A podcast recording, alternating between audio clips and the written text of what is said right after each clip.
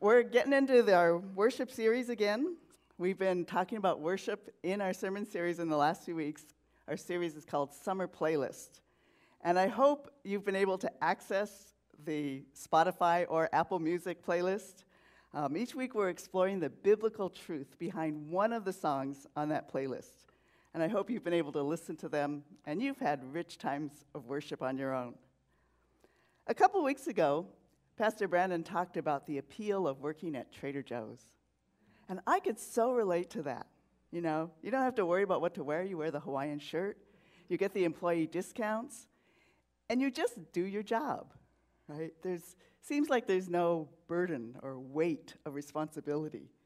And for any of you who are leaders or in charge of people, or if you're teachers or parents or business owners or managers, you probably carry that weight around with you.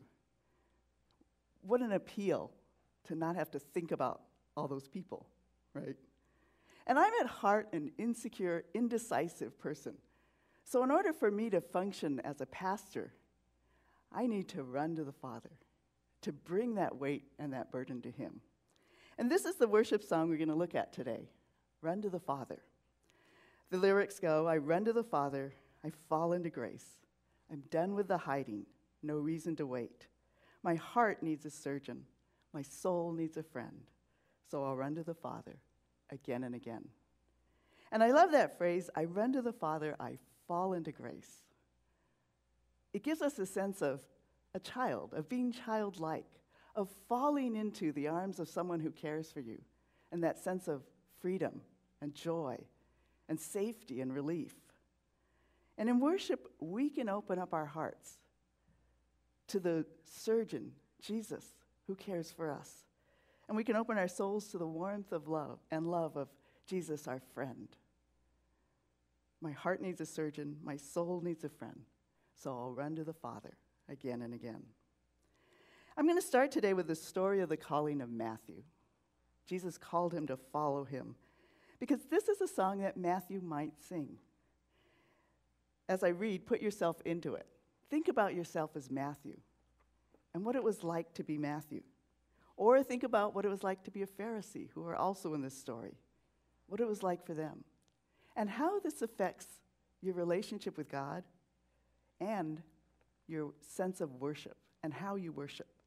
So we're going to read the calling of Matthew in Matthew 9, verses 9 to 13. As Jesus went on from there, he saw a man named Matthew sitting at the tax collector's booth. Follow me, he told him. And Matthew got up and followed him. While Jesus was, Jesus was having dinner at Matthew's house, many tax collectors and sinners came and ate with him and his, and his disciples. And when the Pharisees saw this, they asked his disciples, Why does your teacher eat with tax collectors and sinners? And on hearing this, Jesus said, It is not the healthy who need a doctor, but the sick. But go and learn what this means. I desire mercy, not sacrifice, for I have not come to call the righteous, but sinners. Who do you most relate to in this story? Do you relate to Matthew or to the Pharisees? And how do you think this affects you as a worshiper? First, think about what it would have been like to be Matthew. When Jesus called men to follow him, they left behind their businesses and their families, their fishing nets, and their tax collector booths. And they had probably heard of Jesus or maybe seen his healings and miracles. So this wasn't out of the blue. But Matthew was a tax collector, and he left behind his tax collector booth. He was probably smart, good with numbers, probably wealthy, had a lucrative business. As a tax collector, he might have had a booth on one of the main trade highways and collected tolls from the business traffic that came through the area. And he was wealthy and he lived well, but he was not liked or respected because tax collectors worked for the Roman government, the oppressive, hated Roman government. They were seen as agents of the enemies and considered traitors. And their taxes were excessive. They collected as much as they could. They were corrupt and dishonest, and they lined their pockets by collecting as much as they could and making poor people even poorer. And on top of that, the Jewish re- religious leaders considered them unclean. In the Jewish religious writings, tax collectors were lumped in with thieves and murderers. And if you were a thief or a murderer or a tax collector, and, they, and you went to someone's house, their house was deemed unclean. And law abiding Jews and upstanding citizens did not associate with them. They were the bottom rung of society. So, what would it have been like for Matthew to be called to follow Jesus? What a privilege, right? To have Jesus invite you to be his student, to learn from him and to follow him and to be a part of his inner circle, his group. On top of that, what a thrill to have Jesus come to your house and enjoy dinner with you and all your tax collector friends. Eating a meal with someone meant that you wanted to be their friend. You wanted to associate with them and have a relationship with them. So Matthew must have been over the moon to have Jesus invite him to follow and to eat with him, to want to be his friend and have a relationship with him. But this did not sit well with the Pharisees. They were the righteous ones. And today we tend to look down on the Pharisees because they opposed Jesus. But they were not bad people. In fact, they were, in their day, considered the most respected in Jewish society. If you were in this story, some of you might have been Pharisees, or at least you would have looked up to them and wished you could be more like them. They were esteemed and admired. They were the leaders, the influencers. They were the ones who showed everyone what it was like to be religious, to, to love God, to serve God, to order your life around God. They were not bad people, but they were misguided and self righteous. They were overly focused on doing the right thing. They demanded righteousness with others without mercy, and they loved the minutiae and the ritual of the law and wanted everybody else to as well. They ignored the justice and compassion that God required in the law. And when Jesus came, the Pharisees were suspicious and judgmental. They asked pointed questions. They didn't want to get to know him. They weren't open to him. They were proud, aloof. They stayed on the outside. And the truth is that most of us are more like the Pharisees than we want to admit. We like to be esteemed and admired. We like when people do the right thing and follow the law and behave well. And we really do want to love God and others. And we feel superior and proud when we do. We can be a little judgmental and proud. And we can be overly focused on the minutiae and ritual of the law, too.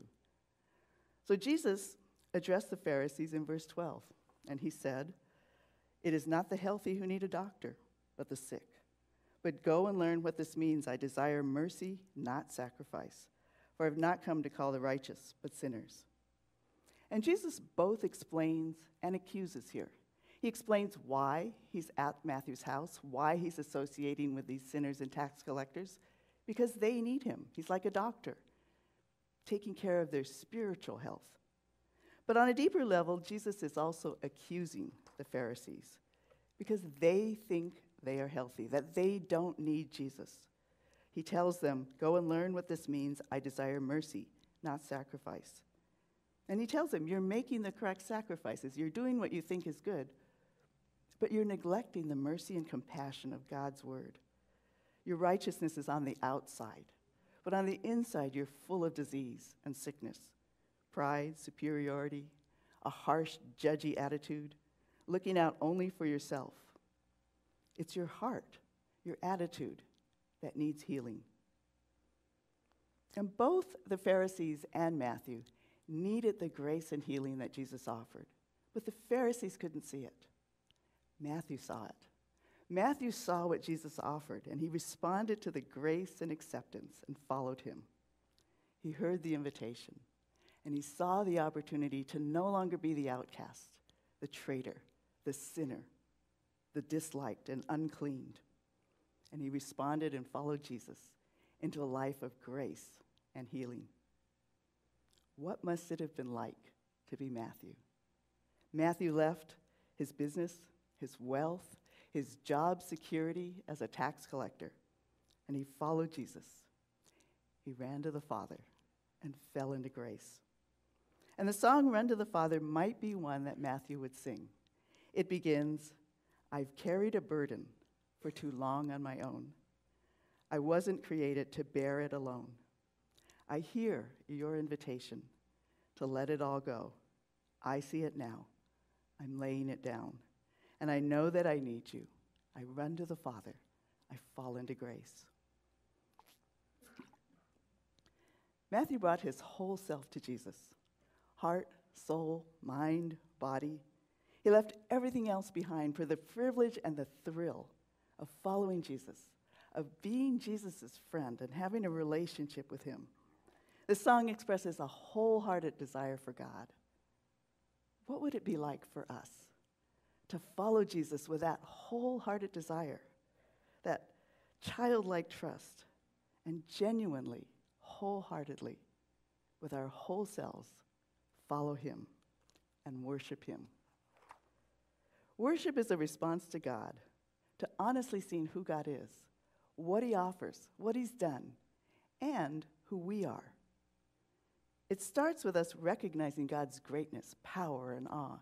And we honor and glorify God in worship as we see who He is.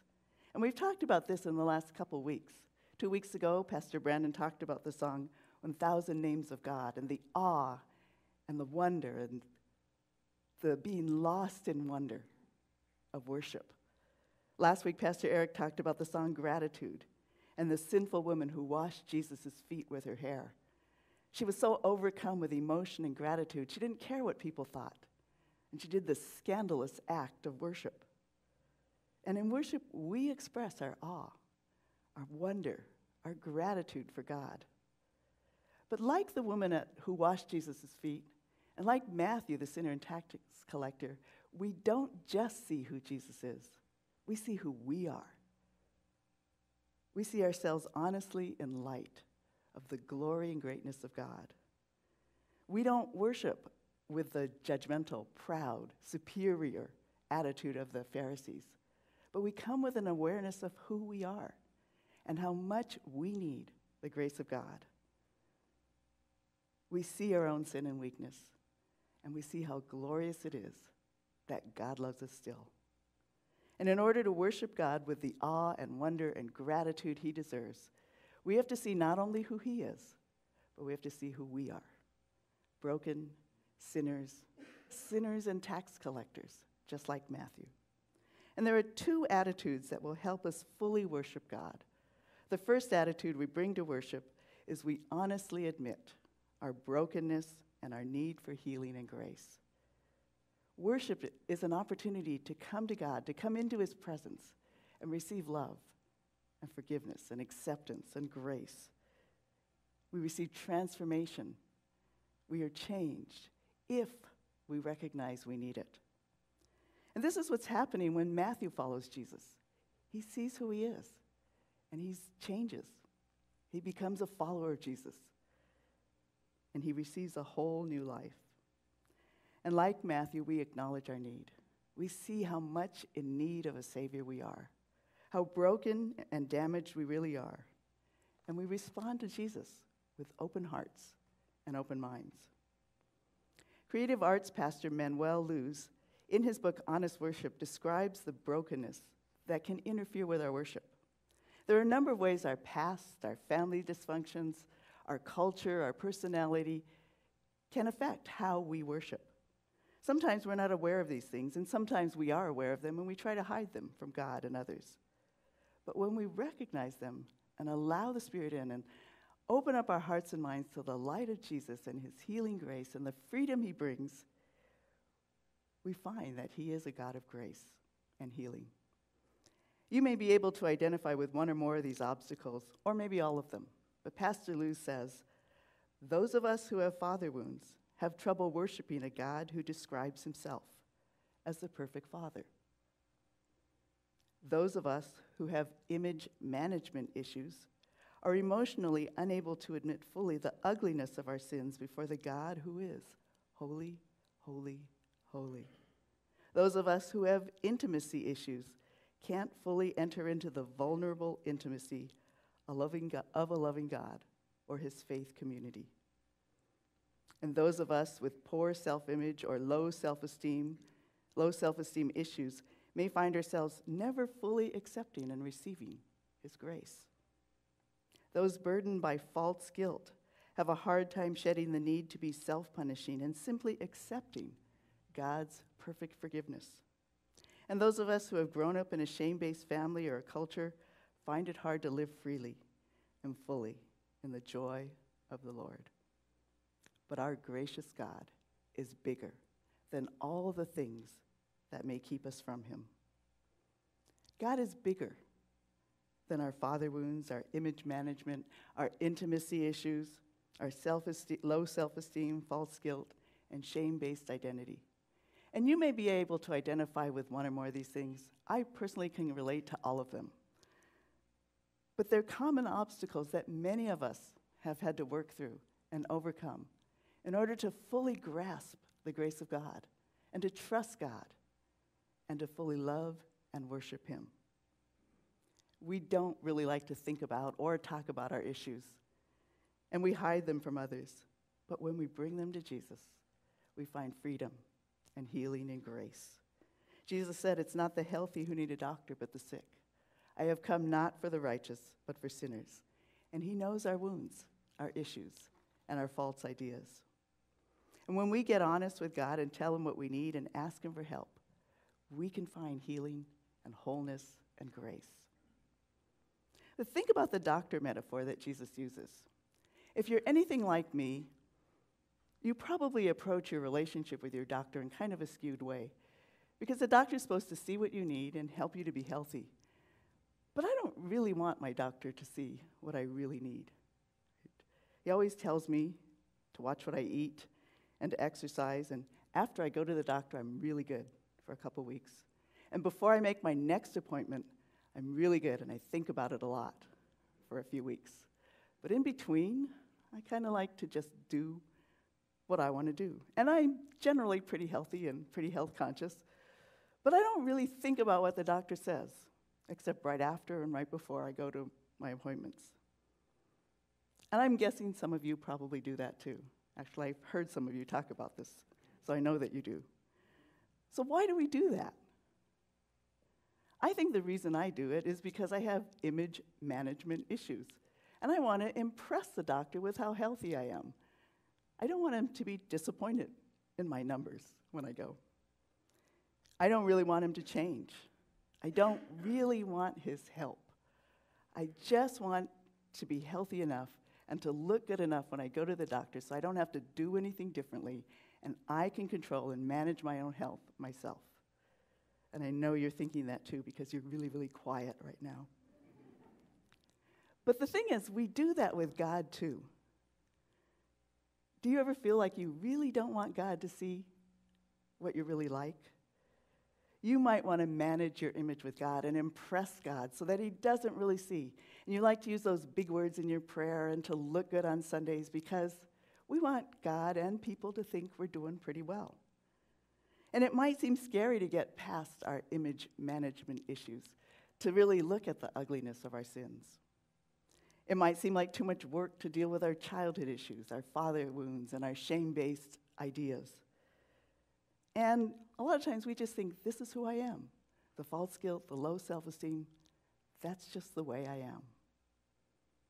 And we really don't want God to see all that and to make us change and to work at it. But our gracious God is bigger than all the things that keep us from Him. And worship is an opportunity to come to God with all our brokenness and sin and all the stuff inside us and experience His love and presence. We let the music in, we let the words in, we allow God to speak to us through the worship, through the sermon, through the sharing, through all the things that happen we experience the presence and love of the Father. And we really are all broken and damaged. Some of us will admit it, and some of us have a hard time with that, but we're unable to be the people God created us to be because of the fall, because of our past and the damage people have done in our lives, and because of the culture we live in. But as we honestly bring our broken and damaged selves to God, we find His grace, acceptance, love, and forgiveness. Sometimes God uses people, trusted friends, small groups, spiritual directors, professional counselors. So if you feel like you need to talk to someone, don't be afraid to do that. But in order to fully worship God with awe and gratitude, the awe and gratitude God deserves, we have to honestly admit that we are broken and in need of healing and grace. And the second attitude we need to bring to worship is that we genuinely desire to know God and be known in a relationship with Him. We genuinely desire a relationship with God. Timothy Keller, the late great Timothy Keller, said that the gospel is to be fully known and fully loved. And that's what a relationship with God is about being fully known and fully loved. And that idea of being fully known can scare us as well because we've learned that we have to hide some things from people in order for them to like us. But that's not true with God. With God, we can be fully known and fully loved in Christ because of Jesus, because Jesus died for us for the forgiveness of our sins, and so that we can have a relationship with God in Christ. We can bring our honest, broken, damaged selves and find love and acceptance. We can stop hiding, run to the Father, and fall into grace. And where we might expect disagree, disapproval and judgment, we instead find the love and grace and acceptance and forgiveness of God. There was a time before I was a pastor, a long time ago, when I really tried to do daily quiet times and worship and read the Bible and pray every day. And I failed miserably. I couldn't remember to do it. I got distracted. Sometimes I got bored, and I felt guilty about it. And when I got distracted, I felt even more guilty. And that guilt made me avoid it, not want to do it, to miss even more, and to feel even more like a failure. But this is false guilt, real guilt. God gave us a conscience, and our real, true, healthy guilt is meant to turn us back to God, to receive His love and forgiveness and grace. And when I realized that my false guilt could make me avoid God more, or I could turn to God, confess, and ask for help, I realized I could try that. And so I did. And I told God, I'm sorry I was bored with worship. I'm sorry I forgot to read my Bible. I'm sorry I got distracted when I prayed. And over and over and repeatedly, I would come back to God and receive His grace. And I felt His grace and acceptance and delight that I came. I didn't feel the disapproval or judgment of God. And I think this is when I really began to grow. I became a little more consistent, a little more focused, but really where I grew was in wanting to pray and to worship and to read the Bible, to enjoy it, and to feel God's delight every time I came. Even though I had forgotten for days or weeks or gotten distracted, every time I came, I felt God's delight. And when I got distracted, and when I realized that I was not praying anymore, but was thinking about this other thing, I would just tell God, I'm sorry I got distracted. I forgot I was praying, and I'm worried about this other thing, this situation with my friend, and I don't know what to do about it, and maybe I need help with this. And I began to let God into the distractions and to talk to Him about those things. And I grew even more from that, from allowing God into all the stuff that I didn't really want to talk to Him about. And I felt the joy of a loving relationship with God. See, God doesn't expect us to be good at worship and prayer. He just wants us to come, to bring our whole selves, to lift our hands, to stand, to smile, to clap, to bring our whole selves to worship and enjoy His love and presence. Our relationship with God is not one of servant to demanding master. It's not one of a worker trying to impress the boss. Because of Jesus, our relationship with God is one of friendship and relentless love and unending grace. That's what it's like. And Jesus invites us to come, to be loved and forgiven, to receive grace and healing and restoration, to find rest for our weary souls. And in worship, we humbly come before a great God. We honestly bring our whole broken selves, and we experience His love and presence. We stop trying to impress God. We recognize that we are the tax collectors and sinners, and God loves us still. And we open our hearts and minds. We desire genuinely, honestly, a real relationship with God with real worship. And we experience His love and presence.